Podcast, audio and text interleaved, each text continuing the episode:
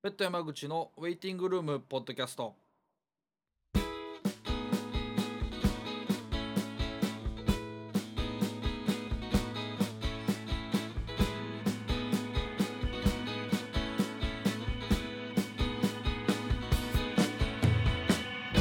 えーということで、えー、と始まりました。第2回、えー、ベッド山口のウェイティングルームポッドキャストです、えーどうも、えー、とベッドの山口です。えーまあ、第2回第1回目をですね、無事配信を終えまして、えーまあ、先日公開させていただいたんですけども、まあ、あのおかげさまで、えーあの聞いていただけた方もいらっしゃるということで、えっとちょっと胸をなで下ろしている次第でございます。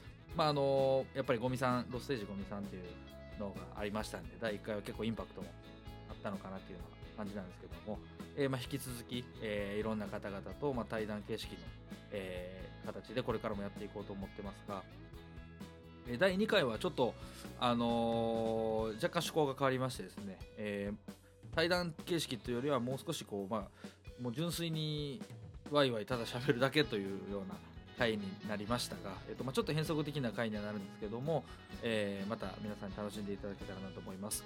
えー第2回の、えーゲストは、えーアウタットベロ、えー京都からアウタットベロというバンドの、えー加藤君それから、えービンゴ君この2人それから、えーカードというバンドから、えー清水さんと、えー白上君の2人、えー合計僕を含めて5人で、えー話すという回になりました。えー一応あの1月の10日来年2015年1月10日に、えー、と東京下北のシェルターで、えーこのベッドとアウタットベロとカードという3バンドで企画を行いますので、まあ、その話とかそれからちょうどこの日にあのカードのセカンドアルバムの発売が正式に発表されたりあとあのアウタットベロもですねえっとちょっとメンバーのベースの倉持君がちょっとバンドを去ることになってであのそれ以降に、え新しいメンバーが2人、えーベースで氏家君とそれから、えっとギターとシンセという形でえっと伊藤光君という方が入るということも発表されたそういうタイミングの、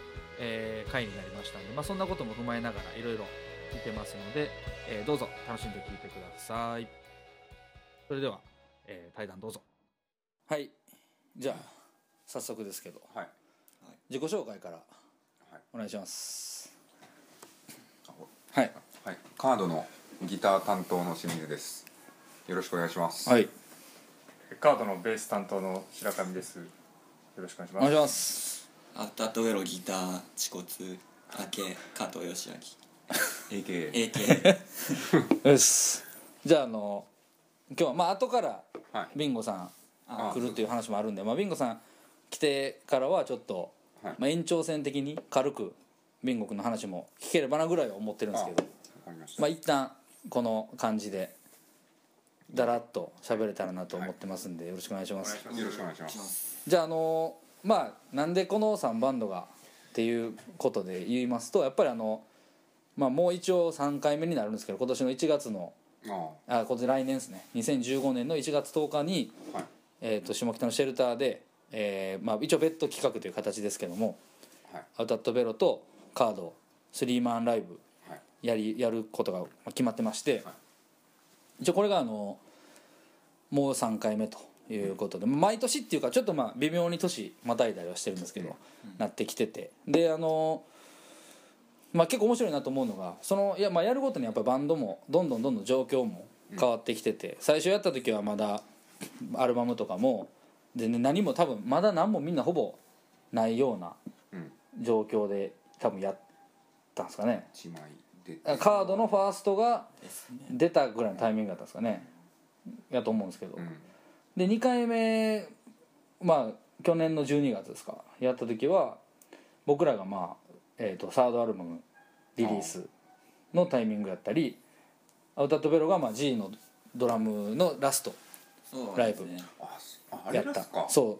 あれがラストライブ。でまあ事前に告知とかまあ別にあれに7インチとかをうん出しつつのうん最後でしたね、はいラストの割にはさって書いてな。そう。れ あの時まあね あんまそのみんなにも言ってなくて。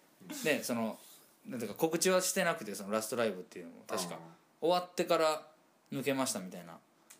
形やったと思う。多分うちうちの仲間内だけに多分言ってたような感じやと思うそうですね、でまあねエモーションは全然ある意味ない。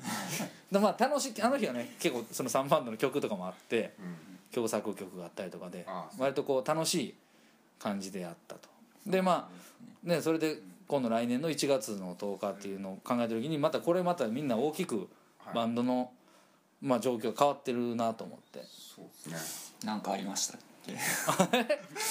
まずは、まあ、時系列で言うとまずまあ僕らもうこれはもう最初から決まってたことやけど僕らベッドはまあベースがはい。今、まあ、とりあえずい一時サポートっていう形やけどはい。ベースがまあ今ちょっとサポートメンバーいろんな人お願いして活動してる状況うん。やし、カードはカードでドラムの辰巳さんがそうですね。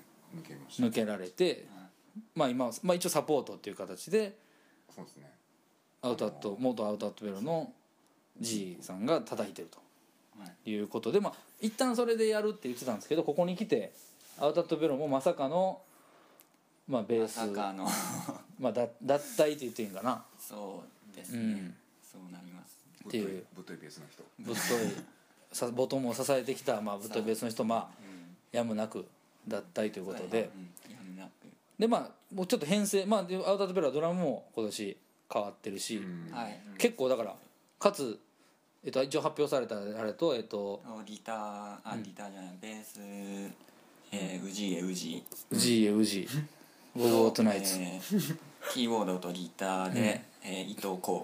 うん。というのは2人が結果加入して。そうです。このタイミングうん。発表。ということだからえっと編成としては、今、えー、5人。5人編成になったわけやね。はい。そうそうそう。昔5人の時あったけどな。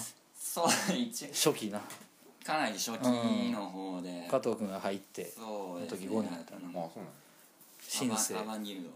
ですシンセ、まあ、ベースギターうん。ギターボーカルドラムうん。っていう時代があったな。ありました。ノーウェイジとやった時そうやったよな確か。あそうですね。あそうそうそう。アバンギルドで。前ですけど。あの時でもよかったけどな。あうん。一番初期衝動かなり初期衝動があって。うん。いやだから今またベロも5人編成になってこうまあどんな感じでまたうん。結構変わると思うへんけど。そうですね。もともとやってたうん。音源とかで作ってた音によりこうライブが近くなるうん。感じ。うん。シンセうん。とははまあライブではなかったんで。うん。でそうですね。みんなおのおの別のバンドやってたりするんで新加入の、えー伊藤子うんとかも、あのバスとかでやってたりするんで。と、まあ、あと今年加入したドラムのうんウォズニャク星優太君も、まあ、ウォズニャクやったりいろいろ結構いろいろやってるので、まあ、そういう音楽性とかが少なからず影響するのではなかろうかとうん。は思ってます。ベロあカードはどうですか？ドラム変わって。ドラム変わってなんかなんかその先生が来たなみたいな感じ。おそのドラムの先生が来て僕らに教えてもらってるっていう。かああそんなそんな感じなんですか？すごい。なんかそのボトムがしっかりしたなってういう感じはあるんけど、うん。なんかまあ変なまあこういったバンドってなんかその恋愛とかに例えるとその元カノもらったみたいな感じやなんか変な変な感じ。まあまあまあね全く知らない人じゃないですからね入ったのが。まあ気まずいっていう気持ちはないねんけど、うん。なんか変変な感じか。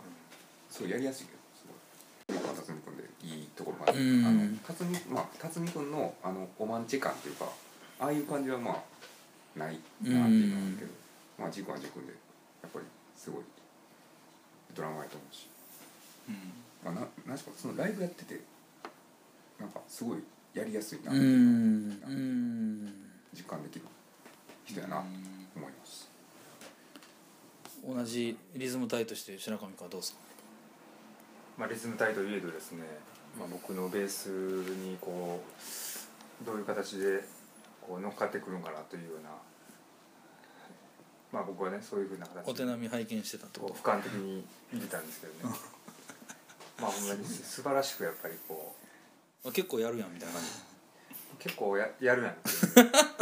すごい俯瞰的に見させてもらってやっぱそ基本やっぱちょっとそういう俯瞰した視点まあそれは上神の視点から見てるっていうスタイルなんかないやそれはまあ上の方からこう全体を見ないといけない立場なんで。あ立場的にも。立場的には。式全体の舵を取っていくっていうかそのやっぱ音音楽面での。そうですね。やっぱ白神君がそこは担ってるそうですね。感じなのかな。はい。その時にまああのもう全然もうなんていうんですかね。もうアドバイスが的確でああここはこうした方がいいよっていうようなそういうのを結構言うってこと？そのじいさんは。すごい言言ってくれるもともとある曲でもまあこういうふうなここはもうちょっとこう、うん。強くした方がいいよとかっていうような、うん、だから客観的にこう見てくれるうんし、うん。かつこう中にもどんどん入ってきてアうん。ドバイスくれるんで、またそのたさんとは違った視点からうん。見られるなっていうのはありますね。結構でもその僕らも今ベースサポートでねやってますけどそう違う人が入ることでバンドのなんかこう違うとこ見えるっていうのはありますよね。やっぱり。僕らめっちゃあるしうん。特にもう既存の曲でもやっぱああって多分結構俺らももうもうやっぱな、まあ、4人で長いっていうのもあるけど無意識でやってることがあってめちゃめちゃ多くてうん。グルーヴの例えば強弱の付け方とか、あ特にまあ村山のベースって多分一番ある意味天然っていうか、まあ、何も考えてないじゃないですか多分。だからこうねもう多分ほんまそのままっていうか別にもう何も考えずに多分弾いててけど例えば魚津さんとか魚津さんとかはその結構めっちゃしっかり聴いてきてくれはった音源とかでめちゃめちゃちゃんとコピーしてきてくれるんですけどこうここ例えばこの曲のここはこう16のこのノリでやってるけどそのアウトロになったらなんかこうそれがこう表拍で撮ってたのが裏裏裏にこうアクセントついて撮ってるけどそこまでコピーした方がいいんかなとかしたらあ多分何も考えてないと思うんでお任せしますみたいな。なるんですけどいやななんかそういうやっぱ旗から聞いた人の意見がまた入ってきてでそこにまあ自分の色どんどん足してくださいって僕ら言うんですけどね、うん。いやもうせっかくやってんやからもうどんどんアレンジできるもんなら別にどんどんしてもらって僕らもそれ楽しみますからみたいな感じでやってるんですけど、なんかそのじゃあ楽しさはありますねやっぱり、うん。あ新たなこうああみ確かに見見えてくる。自分らの新しいグルーヴとか出るしやっぱ。あそうそうそうすごいすごいまあ確かにメンバー変わるとそういうメンバーなった人から新しくなった人からの意見とかうん、うん新鮮やったりしますね。確かに。そう聞こえてたんやとかな。そうですね、うん。あるもんな、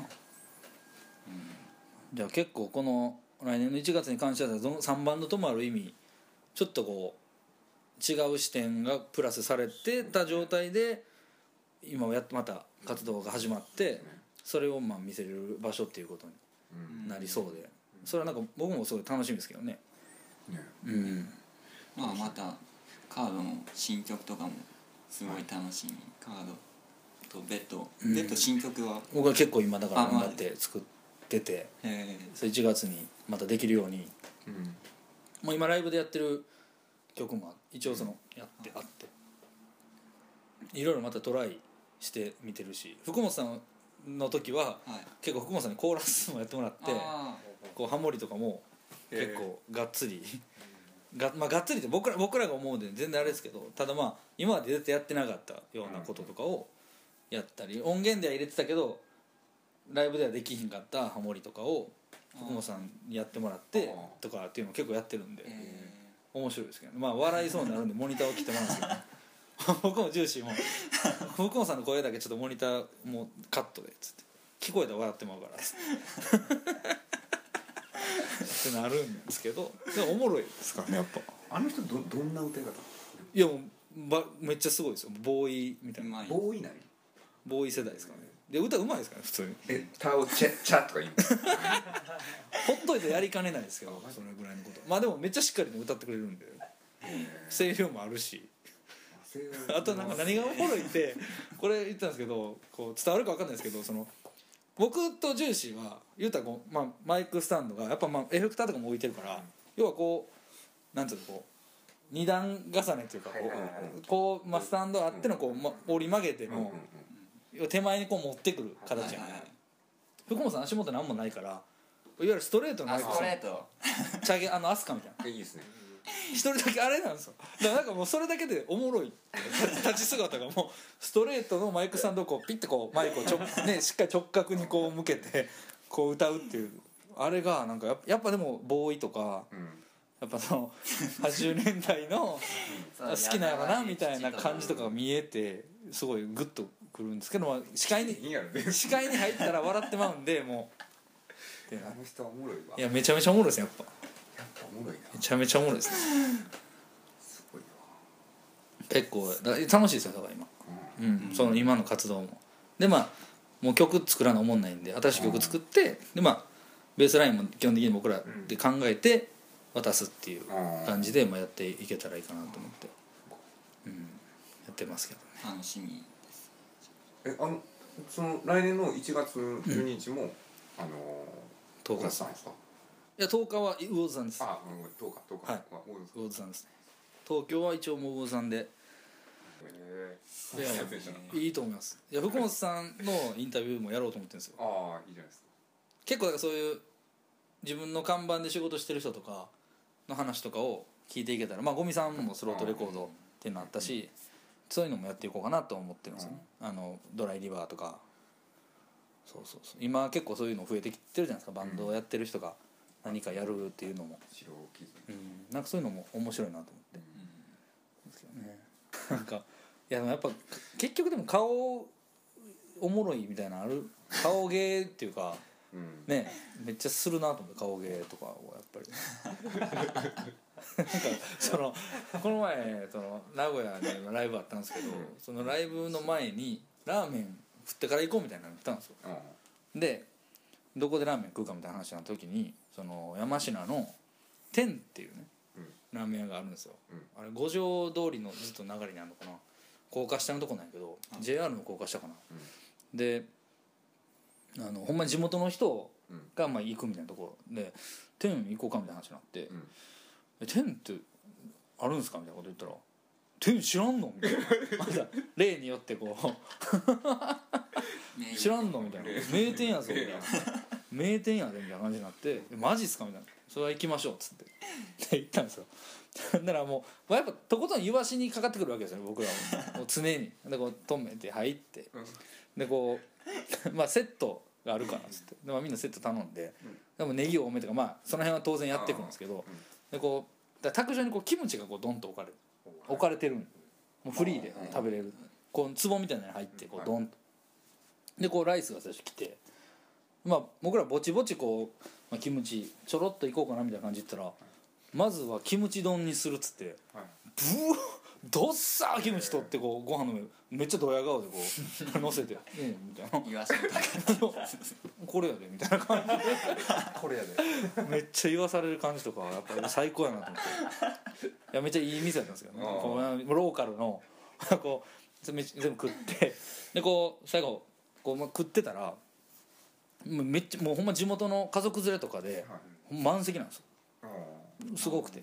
だからやっぱまあ山下なんで土地柄もあるのか、その途中でめっちゃ会計してるおおじいちゃんがおじいちゃんがこう、まあ、ビール瓶ビールとラーメンと唐揚げみたいな感じで、まあ、いい感じで昼からやってはるおじいちゃんいてで終わって会計したはったで俺らこう食ってたらうん「何？やねん!」みたいなむっちゃ切れ出してうん「1200円か1400円かどっちやねん!」おじいちゃんむっちゃ切れててうわほんまやましいね。ほんまよっぽどのおじいちゃんやで。むっちゃキレてるんですよラーメン屋で 店員さんもなんか別にそ別に店員さんもビビってなくて「いや1200円です」みたいな。感じになってて。なんかすごいとこであるなあ思って。でもそういうのも福間さんやったら結構そういうとこも教えてもらえるんで。めっちゃおもろいな思って。わかんないですもんね、うん。あの地元そうそうそう。知ってる人じゃない。で絶対行かへん。多分その普通行かないんですよ。そこうん。避けるんで。そのあえてそこにはなかなか行かないんでそういうなんか危ないとことか結構教えてもらえるのも結構楽しい。えやっぱねドヤ基本ドヤでやっぱ言わしてきますからね。僕はそれがめっちゃ最高気持ちいいっていうかあ もっとやっぱ欲しいって思なっちゃうんですよやっぱ。引き出し引き出したくなるっていうか思ってたから。でこれどうなんですかみたいな。どんどんあ聞いちゃうんですよね。あ「えマジっすか?」みたいな。え「めっちゃやばいんですか?」みたいな聞いて「知らんの?」みたいなのが欲しい。知らんの地方たる言うねそうそうそう。司法ですからねでねカードはちょうどこのタイムリーに今収録してる今日ですね、セカンドアルバムの発売がまあまあほぼ決定したということであそうですね。一応告知もされまして。おめでとうございます。ありがとうございます。どうなんですか？どう自信作。いや毎回やっぱり最高やなって思える作品ができて、僕は幸せやなと思いますね、うん。いやほんまにみんな聴いてほしいなと、うん。ただただ思うだけで。まあ月並みなうん。かなりこう自信のある作品。そうどうです？結構いろいろトライっていうかそや挑戦もしてるんですか、やなうん。サウンド的にも。そうやな。結構まあシンセっぽい音とかも入れたりして、へまあ、前回同様、まあ、インストの曲あったりとか、はいはい。あと前前よりちょっと暗いかもしれない。全体的にうん。そうですね確かに。前のアルバム割とカラッとしてましたもんね、うん。思い思えば。そうそう、うん。まあ、それはなんか聞いてのお楽しみやねんけど、うん。まあ、ララッキーミーっていうタイトルで。うん「俺ついてる」みたいな感じで。捉え方によって、まあ、まあ俺ついてるって思わなしゃあないっていうのとか、あなるほあ結果俺オーライ結果オーライやな。あやっぱついてたわ。とか、うん。そうそういう意味もいろんな色意味含めて、まあラッキーミーでつけたんですけど、うん。あタイトルは清水さんがつけたんですか？そうですね。へえいいんじゃないかって。あのなんかいろいろ候補あって。田中さんもいいです。ええいやいや。いいですいいです。やまあみんなどうやろうみたいな、まあ、あいろいろ意見出し合ってるんですけど。白神君もなんかアイデアあった？それは。それ絶対多分さこれがインタビューとかもしあってもそれ多分採用されへんと思うから今言っとこうか。これほんまでもあのバッと盛り上がらないやつですあいいよいいよ。言っても、うん。いや僕もうそれは清水君書いてくださいもう。僕から言うのもあの あまずなんか3問ぐらいやったよな。なんかまず1個があの何々主義とかのはい。ISM イズム。ああイズム。イズム。あの涙をやってる。あそうそうイズム。のイズムさんのイズム。ミュールねミュールのイズムさん。あはいミュールのイズムさんじゃない。じゃないですね。石原さんの方ではではないですね。そうそう。はい。とかあとまああとな何やったかな、まあ、一番びっくりしたのがまあ三5個ぐらいあったんちゃうかな。なんか一番びっくりしたのが、はい。散髪。散髪？違います。髪を切る。ああごめんごめん。あなんかごめんごめん。もっとあれやな。いやさもっとあれやなってなっていやなんかそそっち系かと思って。いやいや。ごめん髪を切るやったな。ななんでなのそれは？もうま散髪からのもう髪を切るわもうえでも あのー、その髪を切るっていう理由があって。うん。なんていうんですかね。いろんなまああったじゃないですか。僕らもこう。あって。うん。あそうやな。やったよないろいろ。いろいろあって。そうやな。確かに思えばで、まあ、そこでえー例えばこうバンドメンバーの気持ち一人一人の気持ちが、うん。まあ、バラバラになったりすることもやっぱあるじゃないですか、バンド長くそうやなバンドやしな。ただでもこう共通でやってることといえばなんやろってその、うん。バンドバンドしてるっていうこと以外に、うまんあ、いろいろありますよね、まあ、髪を切るっていうのはみんな共通して髪切ってるなと思っておー。周期的に。うん。そういうなんていうんですかねやっぱりうん。切ってこますね。う、普段のそういう習慣的なものの一つとして髪を切るっていうのがすごい普遍的なことであり、うん。かつその なんていうんですかね総合的にそういう心は一つですよっていうのを言いたかったんですね、うん。うんそれを通して。オールカットですお願いします。えでもテーマ的にはでもラッキーミーとある意味あそうですね、通底するものはねありますよね。その自分らの状況っていうかそのうん。環境とかいろんなものからもうちょっとこうそれこそ俯瞰した目ではい。みんなに共通するものは何かって考えたってことだよね、まあ斬新かなっていうのが一番ちょっと日本語タイトルいきなり来たら斬新やけどな、うん。で今回ももう曲のタイトルも全部英語ですか？あいや何曲か。日本語？あります？二曲お基本やっぱね結構カードは英語タイトルうん。多いイメージがあるから。気をつけばそうですね。そうですね。髪を切るやったら確かに斬新やったかもしれんけど。うん。なんか面白いです。でももしかしたらだから白上君のうん作った曲とかが出てくれば今後。はい「髪を切る」っていう曲が出てくる可能性もある。そううんわけやも。んなはい。今？あいいですね。何曲あんねん？ソロで。まあ110ストックすごい。あるなやっぱり。そろそろリリースどうなん？動い動きは。そのうちまあ5曲だけなんで、まあ、できるのがちゃんとこう披露できるのは。あそう100何曲のうち？そうですね。結構俺でも結構聴いてんでそう思ったら。何曲白上君の曲、千人千人とかあと学校学校行きたくないそうですね。ロコラウンジ。あの山口さんのなあ俺のヒロインヒロインヒロインがじゃんあのオリジナあれはすごいあれこの前久しぶりに奥さんと二人で YouTube で見てて。あ本当ですか「いやいいな」言うて。それはちょっともう本当にいやマジでいですねいやバンド編成とかでちょっとやりたいなみたいな アレンジを俺結構アレアレンジが頭の中僕バー浮かんできたその時。あそれでも。ウィーザーみたいなアレンジ。あマジでえドーンみたいな。あれでもめちゃくちゃいい曲だし。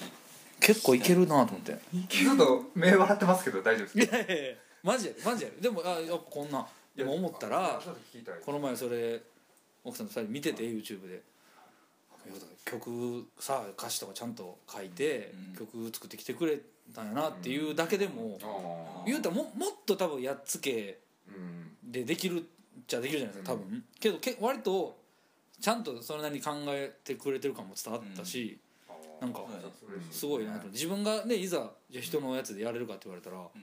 結構構えるじゃないですかやっぱそれって、どうしようって僕も来週友達のその結婚パーティーやって、まあ、結構砕けてるやつなんですけど、ね。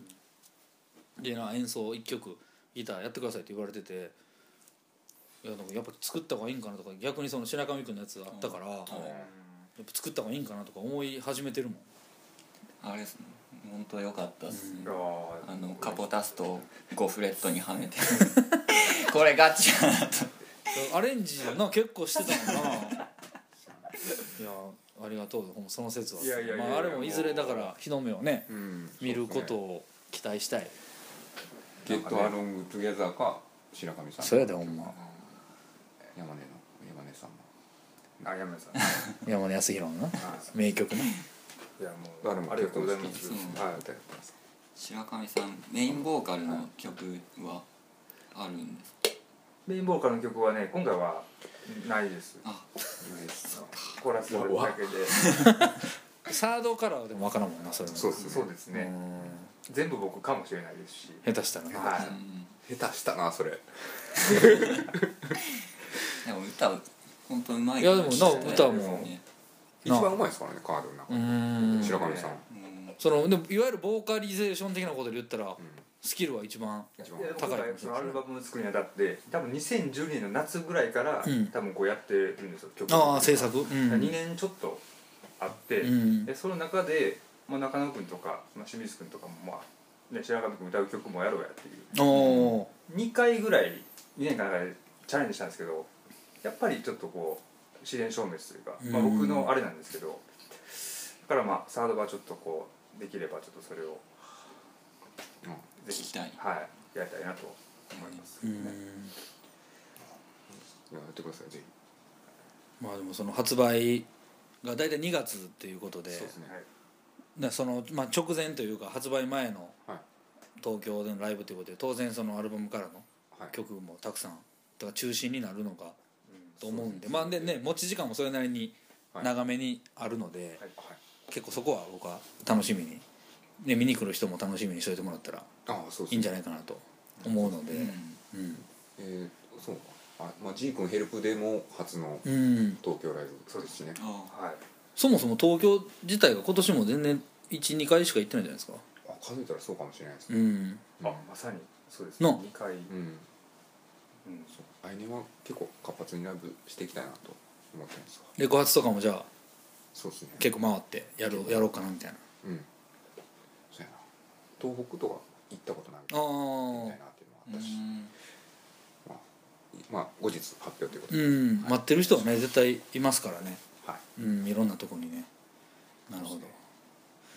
ベロはどうですか？来年のそういう意味では来年の活動としては？やっぱり音源うんですかね、まあ、録音しつつライブしつつうんやっていきたいなと。そうですね。やっぱり。今までまあ結構うん割とコンスタントにやってきたの。あのドラムが東京なうんで、んまあ、ちょっと遠距離なんで、うんまあグッと絞って、うん。まあえーツアーとかを、まあ、最初今年の春先ぐらいからはツアーで回るっていうのを目標にして、うん。で3日連続でライブやったりとかをうんうんうん。やってたんで、来年もまあそういう感じでできたらなとう思って、んまあでも今回 関西のバンドで1月ねあのシェルターでうん。やれるのまたやれるのがまたなんか違う感じになったらうん面白いなとは思ってます。なんかしぶとくこう続けていきたいなっていうのはありますよ。だからね。まあ、状況変わってもみんなまあ音楽バンドを、ね、続けてる限りはできるかなって思うんで。ね。なんかそういう一日にうん。なんかまあある程度、まあ、1年に1回という感じじゃないけど、まあ、まあある程度サイクルで必ずやってるみたいなことには俺はしたいなって俺は思ってるしなんか最近はそのシェルターの方からじゃないかもしれんけど、まあ、来年もやるんでしょみたいなうん。ことでうんいつ早く予約してねみたいなことにもなってきてるんでそういうのはすごいありがたいなっていうのがあるんでちょっともうね継続して、まあシェルターよりももっとさらにじゃあもっと大きいところでやれるようにっていうか、まあね着実にみんなリリースもしていってるしうん。なんかそういうふうにねなればいいかなって。そうですね。まずなんか地方回ったりとか。うんツアーとかね。うんできたらいいですよね。うん、意外とないからね。うん。ですねあの他の土地で一緒にややることが。じゃあだ。だ。じゃああのまあビンゴさん到着されたということで。あ始まった。延長戦闘です始第2弾。あの改めてね。あじゃあ一応改めて自己紹介だけお願いします、えっと京都から来ました。あのビンゴです。アウトアットベロってバンドとフルートってバンドやってます。はい。あまああのもう1月のライブの件とかははい。ぼちぼち話はしたあのでそうですね。まあこっからは、まあ、近況とか、なんかなんとなくダ話を軽くできたらなと思ってるんですけどビンゴ君ははい。どう？その最近まあバンドのまあまあきこれをね聞かなあかんね。やっぱバンドのいろいろメンバーも変わり、そうメンバーも変わり。さっきちょっと加藤君にはちょろっと聞いたけど、どんな感じかなと思って。もうメンバーも変わりなまああんまバンドの方はそんな今はそんな何か困ってるとかそういうことは今のところないから、なんかすごくこうリラックスしてやりたいという気持ちがすごくあって、でそんな中でこう俺の考えをこうみんなちゃんと飲んでくれるしちゃんとこうコミュニケーションも取れてるから今はよくいいかなとうん。思いながら、まあびっくりしたのはびっくりしたけど特に倉持のことはやっぱ急やったから。それは僕らにとっても急やったから、うん。まあでも、まあ、それでもやろうぜっていうのはやろうぜ。しかもこうすぐやってこうぜっていうのは、うん。ほんまにそれはみんな思ってたことで、うん。だからすぐ次に行けたかなという感じ。です、だから今はそういった部分でも満足してるしで音楽もいろいろ本当にいろんなことに興味が出てるから、うん。今はそれが実現できるようにやりたいなみたいな感じかなバンドは。その今の5人編成になったことでそのトライできるうん、こととかも当然。もうすごくある、うん。なんかその4人なんかあまりこうまあ5人になった理由は、まあそのまあ、5人目としてうってつけのやつがまあいたっていうことと、あまりこう一人ずつこうやることが増えたら嫌やなっていうのがあったから、もう一人いたらいいなってぼんやり思ってた中にそいつがいたから、うん。まああのこうくん。そその氏家と別のもう一人の方だから,、だから彼はほんまあのこの間フレークから出したやつの、まあ、ミックスかとかしてくれてて、んでそんな中でめっちゃこういろんなコミュニケーションをめっちゃ取ったから、うん。それすごい信頼できる人やしと思って。ですごい理解してくうれるから、ん。やらないかっつったらやるやる。あやらないかって言った。そうちょっとホモ的なホモ的な。感じで。すり寄っていった。今やらないかって聞いた時の清水さんの顔がもう うほっていう顔にむちゃむちゃ反応ししてもらいますかむちゃむちゃ反応。インスタとか男の子しか。いややばいでしょだって。やばい。うんそんな話でいいやん。か なるほどね。うん。だから。盛り上がってるやまあまあだから1月のライブがだからこうんの辺でやるの初めてお披露目だか。らなるわけそれあれは楽しみやし。結果だから面白いなそのあのシェルターの企画がさそういう場面場所になってるっていうのはうん。で結構おもろいよねで始めた時もうん。あれやったよなんかまああれがあってちゃんとその時こうその時にこう向かっていくようなものになればって言ってたような気がするねんけど実際そうやからうんでもよかったなってめっちゃ思う。そうなんか僕も必ず毎年やるっていうよりは、まあ、定期的にやるっていうふうに思っててそれはなんか前も言ったかもしれないけど必ず次やるときにそれぞれが絶対次のステップに進もうみたいな音源を作るとか新しい曲を絶対その日やるとかうん。なんかそういう場所としてあればいい面白いなっていうのはあるからなんか結果今回もそうかなり色濃く今回はその今までない、まあ、前回はプラスそういうみんなで曲作るみたいなこともちょっとや「We Are the World」的なノリでやっちゃうけどてみて俺は結構でも気に入ってるんですけどね。でもあれをでもまたな毎回やんのも違うかなっていう気もするからなんかね。今回はでも純粋にもうライブがこう刺激的なものをうん。よりそのどのバンドもある種緊張感を持ってやれる場所になるんかなって思って。うん。でまあ次回はやっぱ映画ねやりたいですけどね。映像ね。映画ほんま映像やりたかった。あうん。その幕間に流すとか、うん。各バンドの登場時にちょっとこうショートムービーが流れてあとかいうのをねあとプラス最後のエンドエンドねエンドロール的にとかやりたかったほんまはオープニングムービーとか。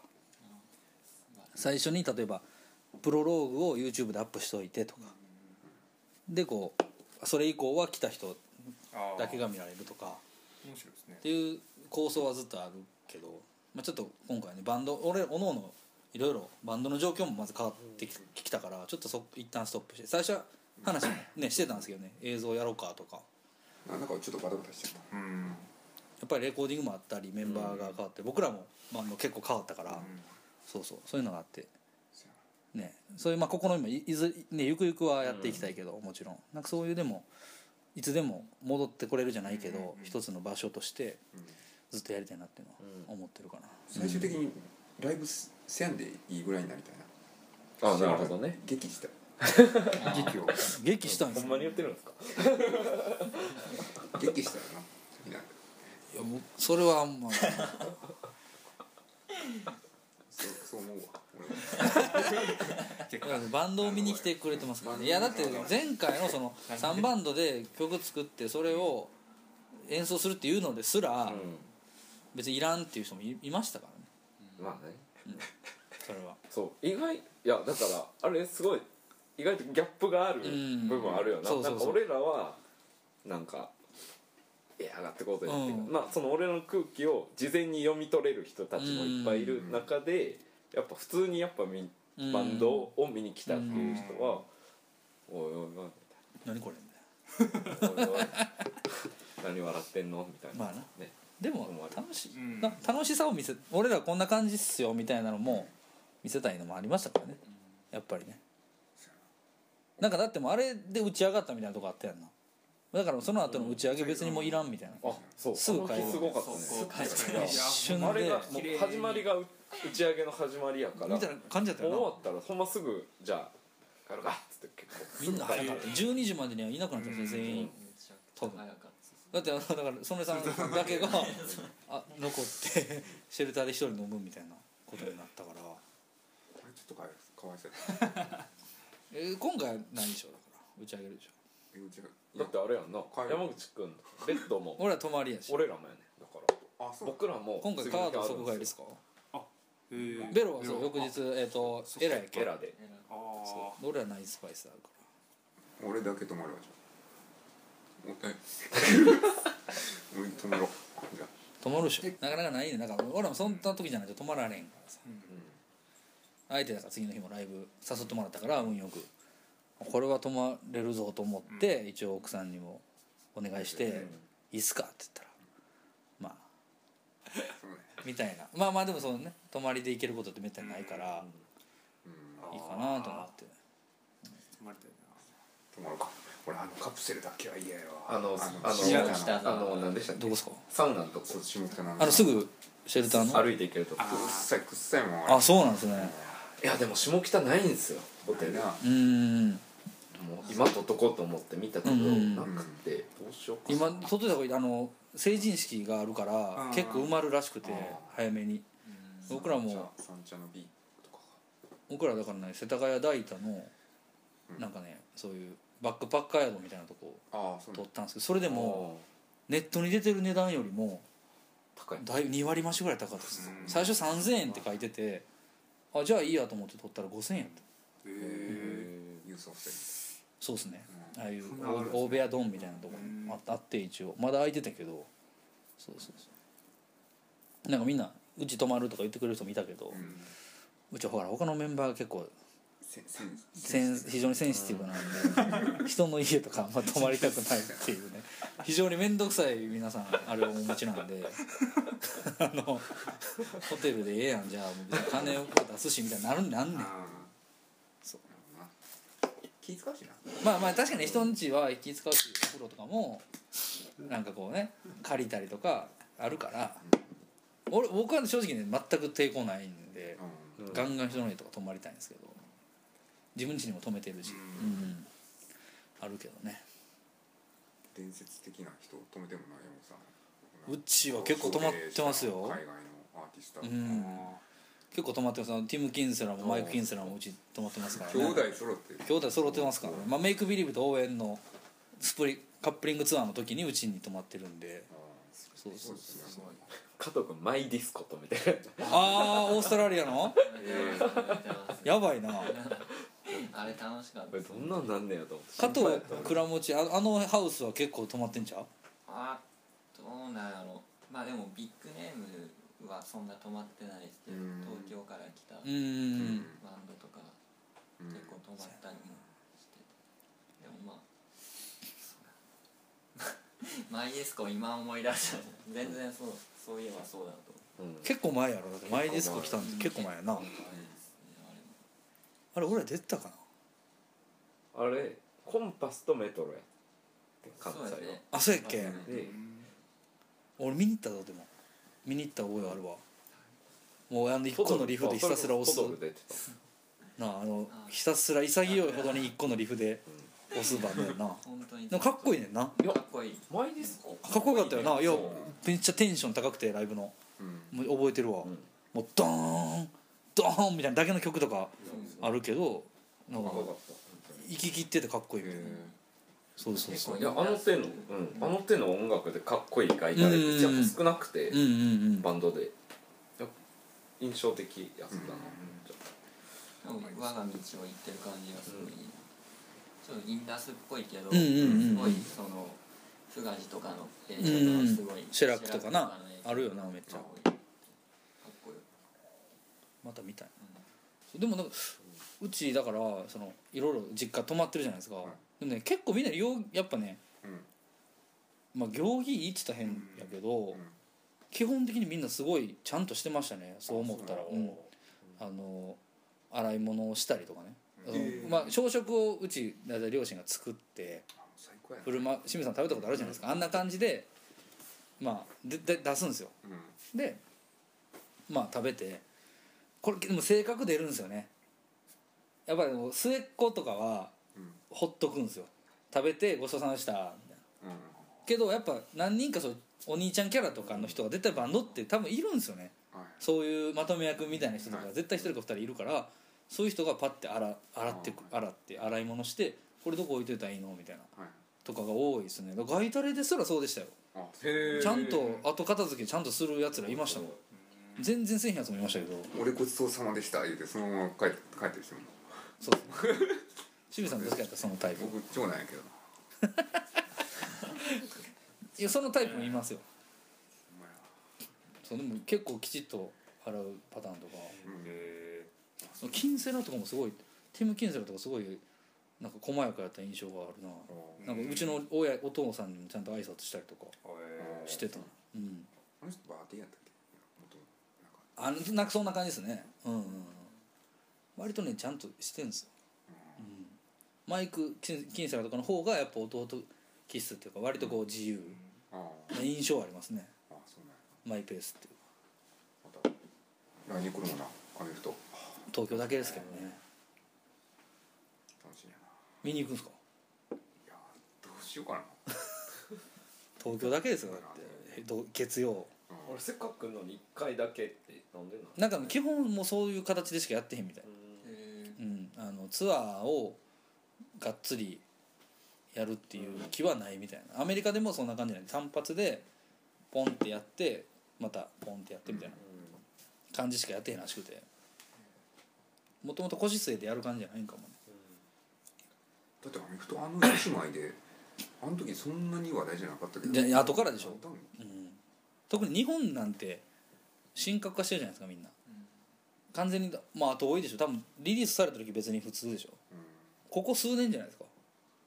こんななんかネバーミント現象。ネバーメント現象で でほんま出てきてあの一曲やったっての終わり感みたいなないですか。なんかで出てきて 一曲目に「てん。てるん」ってやってうわーなるじゃないですか。絶対そこはもうドカーンなってなんか2曲目からのしょなんかもうなんていうんですか？なまあなね。スタルスタルもうなんななんて言ったらいいの？消化試合みたいにならへんかなっていう心配は沈静化していく感じ。あそれそうそうそう。なんかもうお疲れっすみたいな「であの一曲で「てん。てれてんてんてんてんてんてんてん」ふーっつって終わって「よしじゃあ酒飲みに行こうか」みたいなならへんかなみんなってなるんですけどっていうのを福間さんに言ったんですようん「アメフト来るらしいですよ」っつって。ちょっと前に知ってたんでうん。でも僕思うんですけどあの「ネバーメント1曲やったらもうライブ終わりみたいな感じにならないですかねって、う。ん。そこが最高潮みたいにならないですかねって言ったら「いやそれお前知らんだけやで」っつって。あ出た。むちゃくちゃええ曲いっぱいあるからなみたいな。マジっすかねむっちゃええ曲あんでみたいな。アルバムの8曲目とかも知らんの？みたいなって「いや通しで聴いてますけどそんな」って俺ぐらいになると1曲目あんま聴かへんでって言ってまなんなら。すで良すぎても聴かへんみたいな。1, 曲目はみたいな。だからその境地っすかみたいにななりましたからねやっぱ。良すぎて聞かない。いやもういや逆に聞かへんでみたいな。お前まだ1曲目みたいな。まだあの1曲目にとらわれてんのみたいな。なってて。いややっぱ俺いやそういうやついると思うでいっぱい聞いてるやつみたいな 実際やっぱ名盤やしね名盤。ライブはもう全然多分いいと思うって言って言ってたんで。観光地化してるのあの家のな。あの家。あアメフトあのねジャケのねあで PV もね で出たしいきなり。今更やけど。デラックスエディションのタイミングでね。でも確かにあのライブ出てきて、まあ、あれを1曲目にやると思うんですよ多分ね。その瞬間の紅葉はやっぱ味わいたいですね。あやっぱりね。すごいでしょ多分すごいでしょうね。と思いますけどね、うん。まあ、割とマイク・キンセラとかってひょうひょうとしてるし過剰なエモーションとかなさそうですけどそれでも多分すごいやろうなって、まあ、ミネラルとかの方がその客のエモーションとかうん。バンド側のエモーションも強そうですけどね、うん。うん。まあ今年は結構そういうの多いから僕たちはあとスリー体機に来てくれたらね。あそうですよね。あそれもね。それが一番上がるかなみたいな思いつつ。でもアメフトはちょっと見たいな。うんでも東京まではいいかな。うん。え結構聞いてるその辺？加藤君聞いてるかな？アメフトは先輩とかがすごい聞いてたから、うん。大学の時結構お世話になっお世話になっお世話アメフトにお世た話。アメフトのさ AV みたいな VHS の世代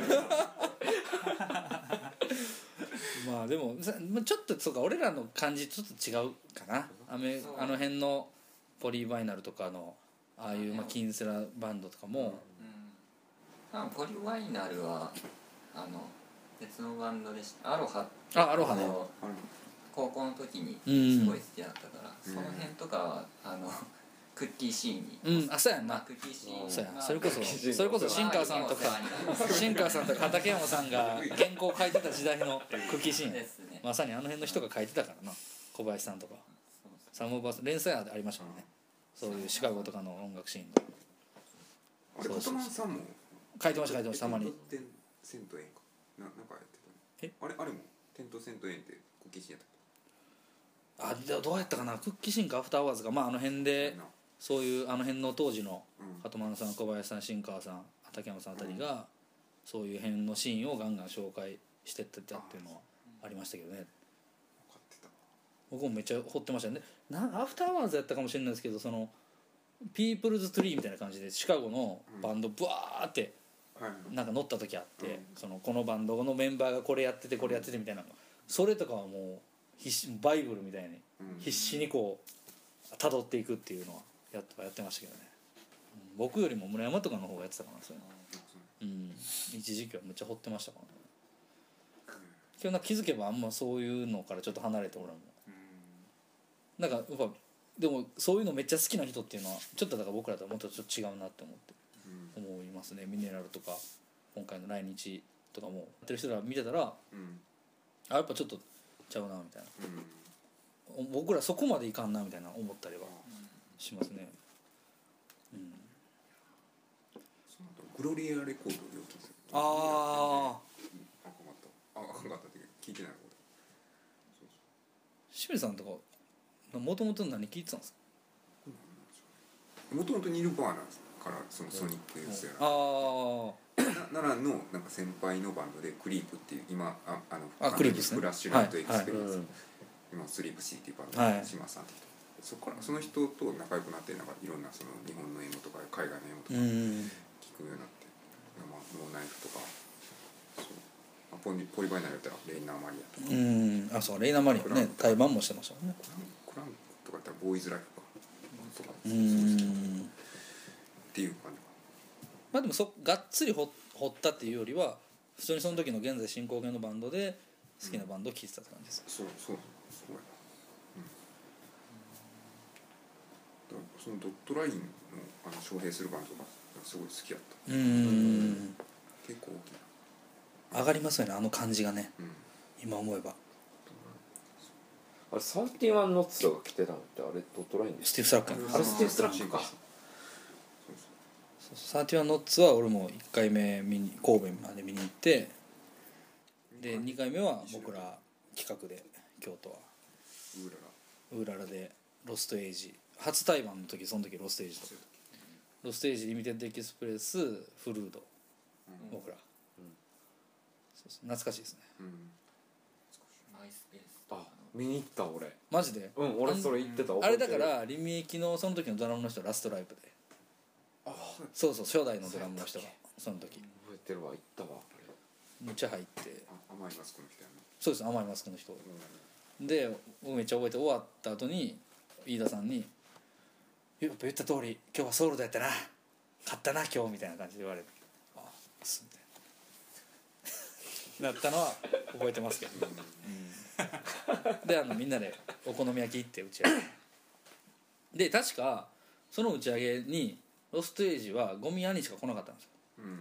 後のメンバーが車で寝てるみたいなうん。感じになってなんかないなみたいになったのは覚えてますけど。そんな感じかみたいな。疲れてはんやろなみたいな。多分結構ツアーとか多分やってる時でロステージも確かななんかのまあ僕そんなことありえへんからね僕もね。ほんまっすかそれほんまっすか。出たいロストエイジの時でも飲んだこととかないでしょ清水さん僕ら僕らと。少なくとも多もん、うん、ないな。分ないと思いますよ。お前ないか。ないと思います。いやだってそのベッド自体なんかすごいツンツンケンしててさなんか「もう帰ります」みたいな感じだったからさあの時。そう。僕なんか山本さんとか全然話せへんかったもん怖くて。ああでも僕みんなそうっすね。割と人付き合い苦手なタイプっていうかね。あんま話しかけたりせんしボケ話しかけてもらうの待ちっすもんね基本。俺らのこと好きちゃうやん思ってたもん。なんか。呼んでるだけや。ろマジっすか？むちゃむちゃ好きだったのに。怖かったわ。でも確かにロスそうやな。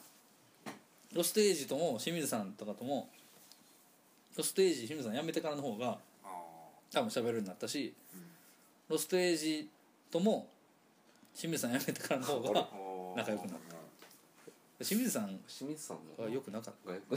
外めてよかった。要は。えでもこの前もゴミさんと言ってたけどやっぱ結局みんな音楽続けられ続けてるからそれがいいんちゃうかみたいなね話になってたんですよ。どんなことがあっても、ねえりんご君逆にそのルーツ的な音楽ルーツ的なものって何なのろ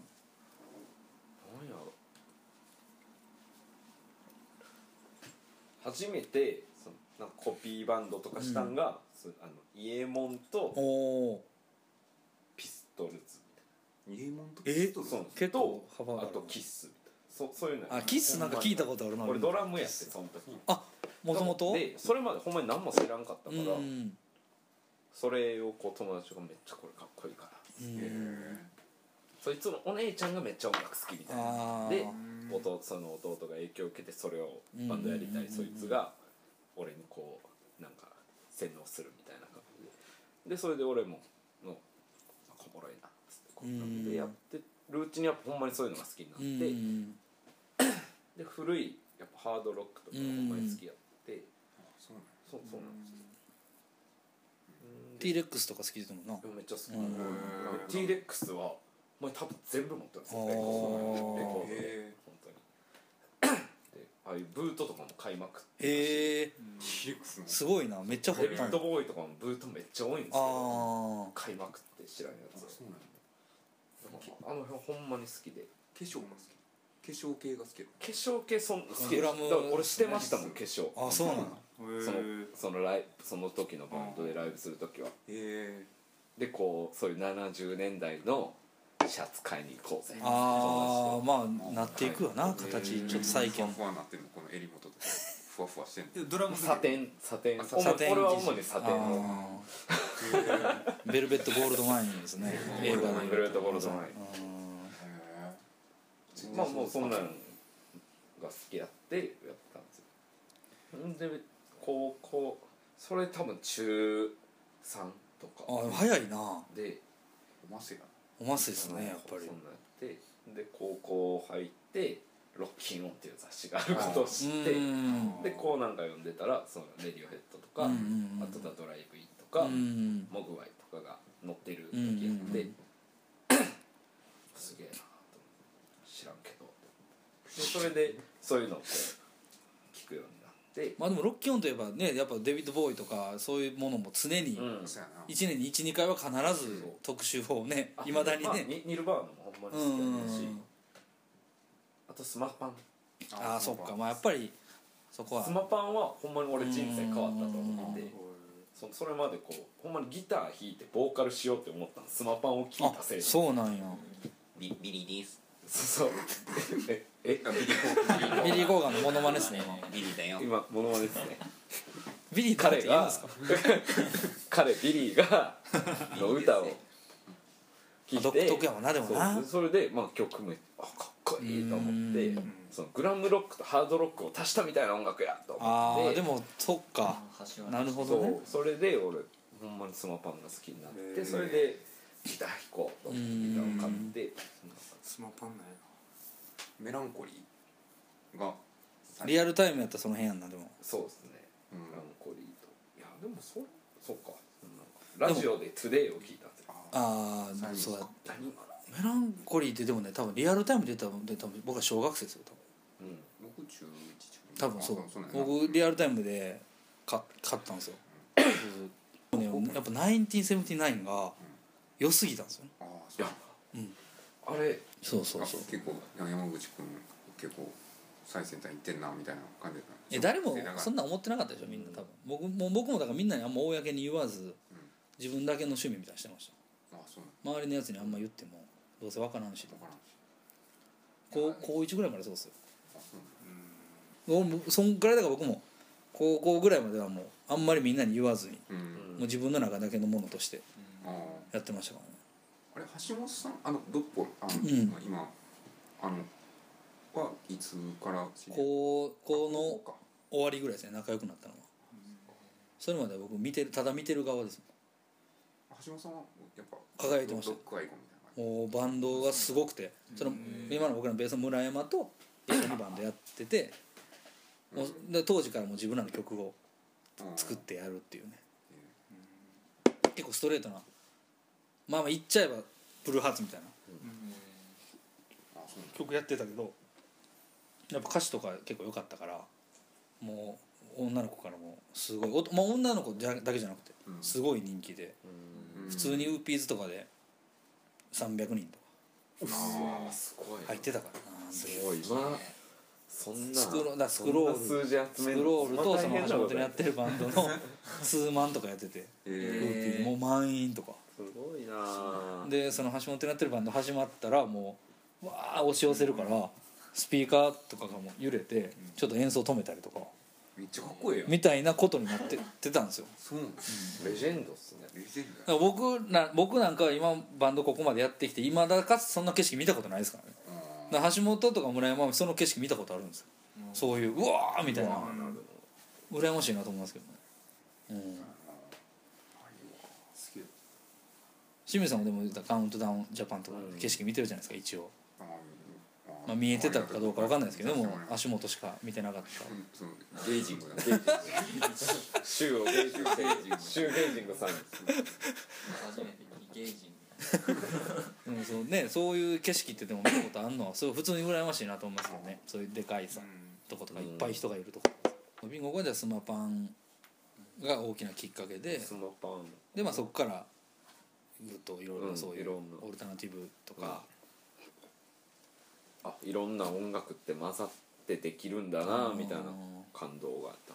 それこそさっきのその1979の下りとか、ほんまちょっと聞きたいなってめっちゃ思ったけど、うん。あの曲ほんますごいよな。あれい。まだにやっぱあのロック系のクラブのうんうん。とかでやっぱ流れんねんけど、あー。あの曲だけは、うんうんうんその知ってる人は古い昔やってる DJ の方は流すんですけど、いやほんまにすごい音がよくって、うん。うんうんギターの。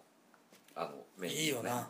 本当に音がよくってでっかい音になったらうん。やっぱむっちゃアラが出てくる。その、うんうんうん特にクラブとかだったらやっぱバンドよりもでかい音うんでやるから、もうんうん。そうやうすごいアラが出るんですよ。肺がきつなうんいとか、ちょっと手をなんかうまくなんかうんたまんなな、なんですけど反響はほんなんてすっきりしてるんやろう。ん。あのフレーズだけが確かに抜けとんな。無駄なこと一切してへん感じやんな。だからちょほんま最近あの曲すごいなってちょっと思ってたところで、僕も最近もねいまだにあの曲よく聞くけどやっぱあのジミーのドラムのうん。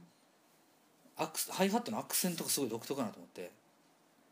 うんあいやジミー・チェンバレンはすごいドラマあれあのめっちゃグルーブ出てんねやっぱ。なんかこう裏裏に裏拍にアクセントが来たかと思ったら、なんかこうあんねんやっぱすごい。ただベシャッとこうやってるんじゃなくてあれだけでもなんかうん。何倍飲めるかっていうぐらい好きなんですよ。僕ああの8ビートっていうかもうなんか一生聴いてたいって思う。うん。なんかあれずっと憧れですねやっぱ、ズワン？見にズワン見に行った人います。うん、ズワン見に行ってないな。単独公演。パコシ。俺行ってますから。俺行きましたよズワンの初来日。一瞬で解散しましたけど。なあ早かったよな。鳴り物入りで出てきたのにな。いやかっこよかったんですよ。やっぱ。ああれすごいチェンバレンさん。チェンバレンさんだったんですよ。戦車みたいなドラムでしたね。あ ほんまに。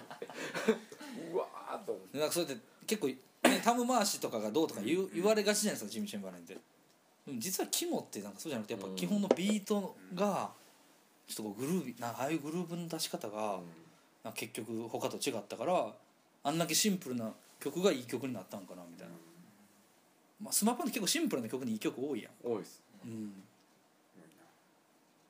っぱスマパン結構みんな通ってんな。ねビリーだよ。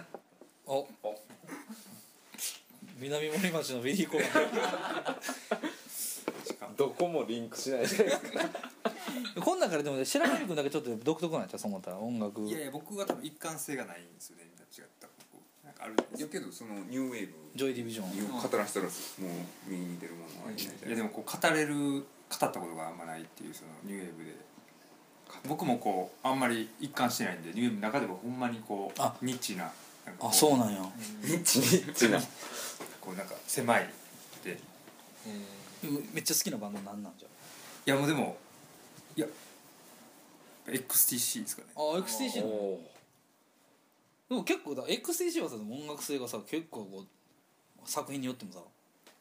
だから後期とかは僕あんまりうん。あんまりなんや聞かないですそっか。もうほんまに3枚目までとか。あそうなんや、えーうん。渋い。やっぱそれこそちょっとニューウェービーなというかあの空気があった時代っていうか。そうですね。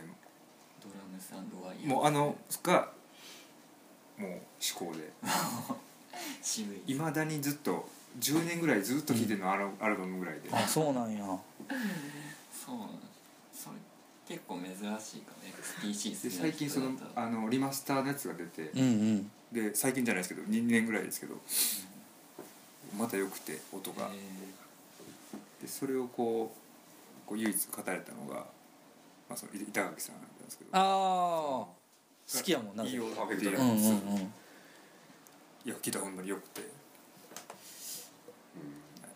ナートの関さんもすごい好きらしいけどな。あそうなんですか、あんなギターをっていう弾きたいみたいなことをずっと言ってたらしい、うん。おもちゃ箱をひっくり返したようなギターっていうフレーズをすごい当時言ってたっていう原さんが言ってたおもちゃ箱をひっくり返したようなっていうフレーズをなんか普通に言葉で言ってる人初めて見た読むやつやん。ね活字活字以外で言ってる人あんまいいひんなみたいな。やっぱさすが正規さんやな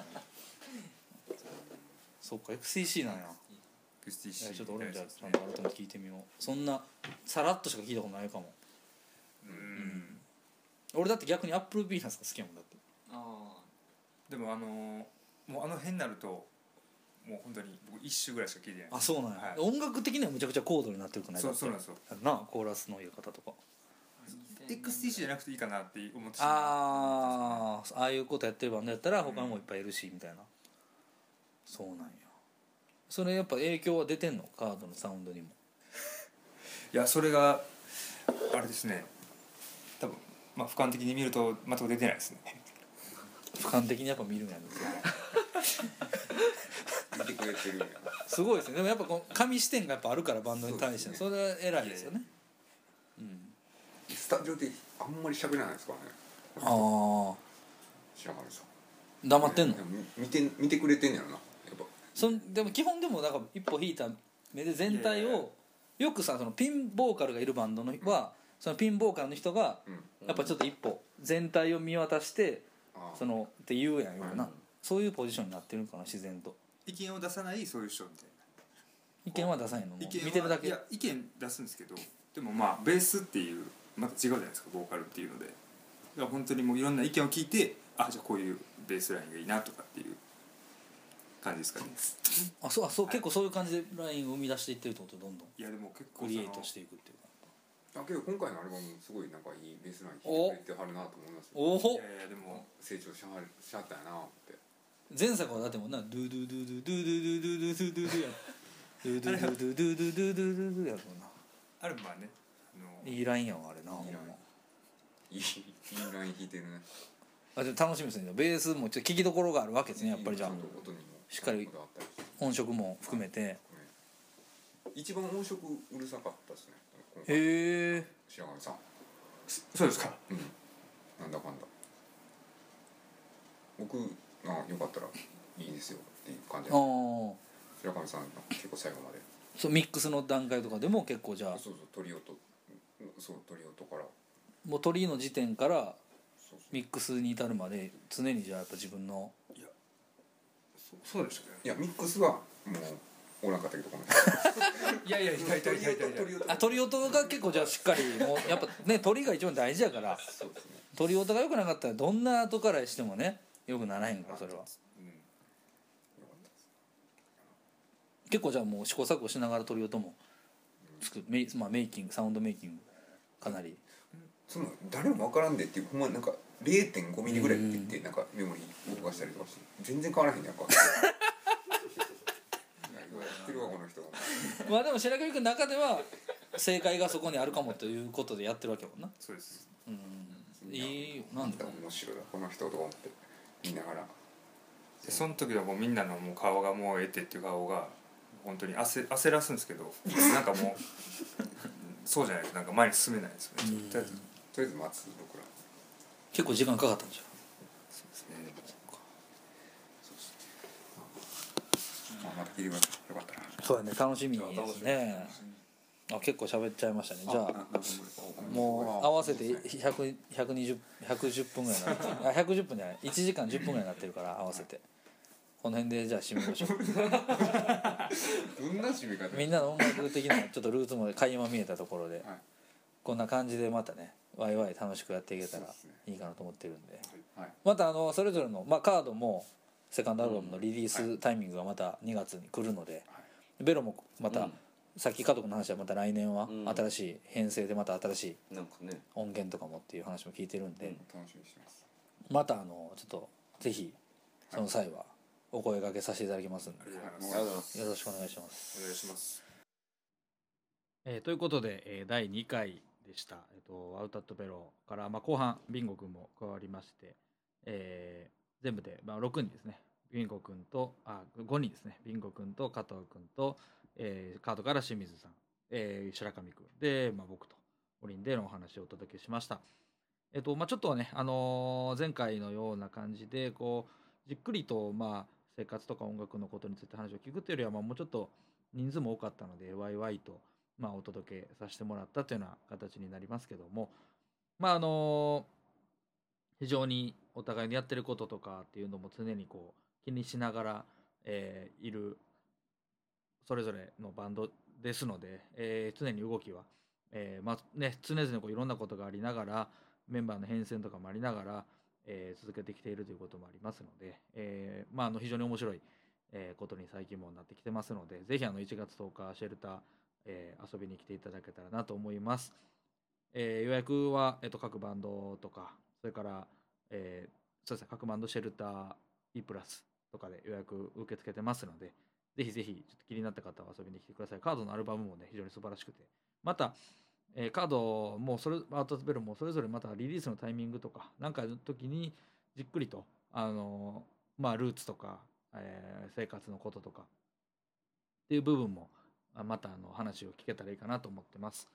えーそんな感じで第2回でした。ありがとうございました。えっと、一応今のところもう第3回、4回、5回、えー出演していただけるっていうような方のオファーをですね、まあ、快諾もいただいてますので、結構いいペースでこれからもやっていけそうな感じがします。で、引き続きちょっとそれでも僕の、えーオファーできる人っていうのも非常に限りがあります。どうしてもあの限界がありますんで、えー私出してよ、僕出してよとかいうようなこととか、もしこの人となんか話してほしいと、こんな話してほしいとか、もしそういうのがあれば、えーお気軽に連絡いただけたらなと思います。えー一応、メールアドレスもあるので、えー、podcast こちらの方でお受付してますんで、まあ、ツイッターでも何でもいいんですけど、ぜひ、なんかコンタクト、もしいただけたら、前向きに動いていきたいなと思ってます。じゃあ、えっと、まあ、年内もう一回ぐらい配信できるか、ちょっと定かじゃないんですけど、まあ、来年になります、なるかもしれないですけど、引き続きやっていきますので、よろしくお願いします。ありがとうございました。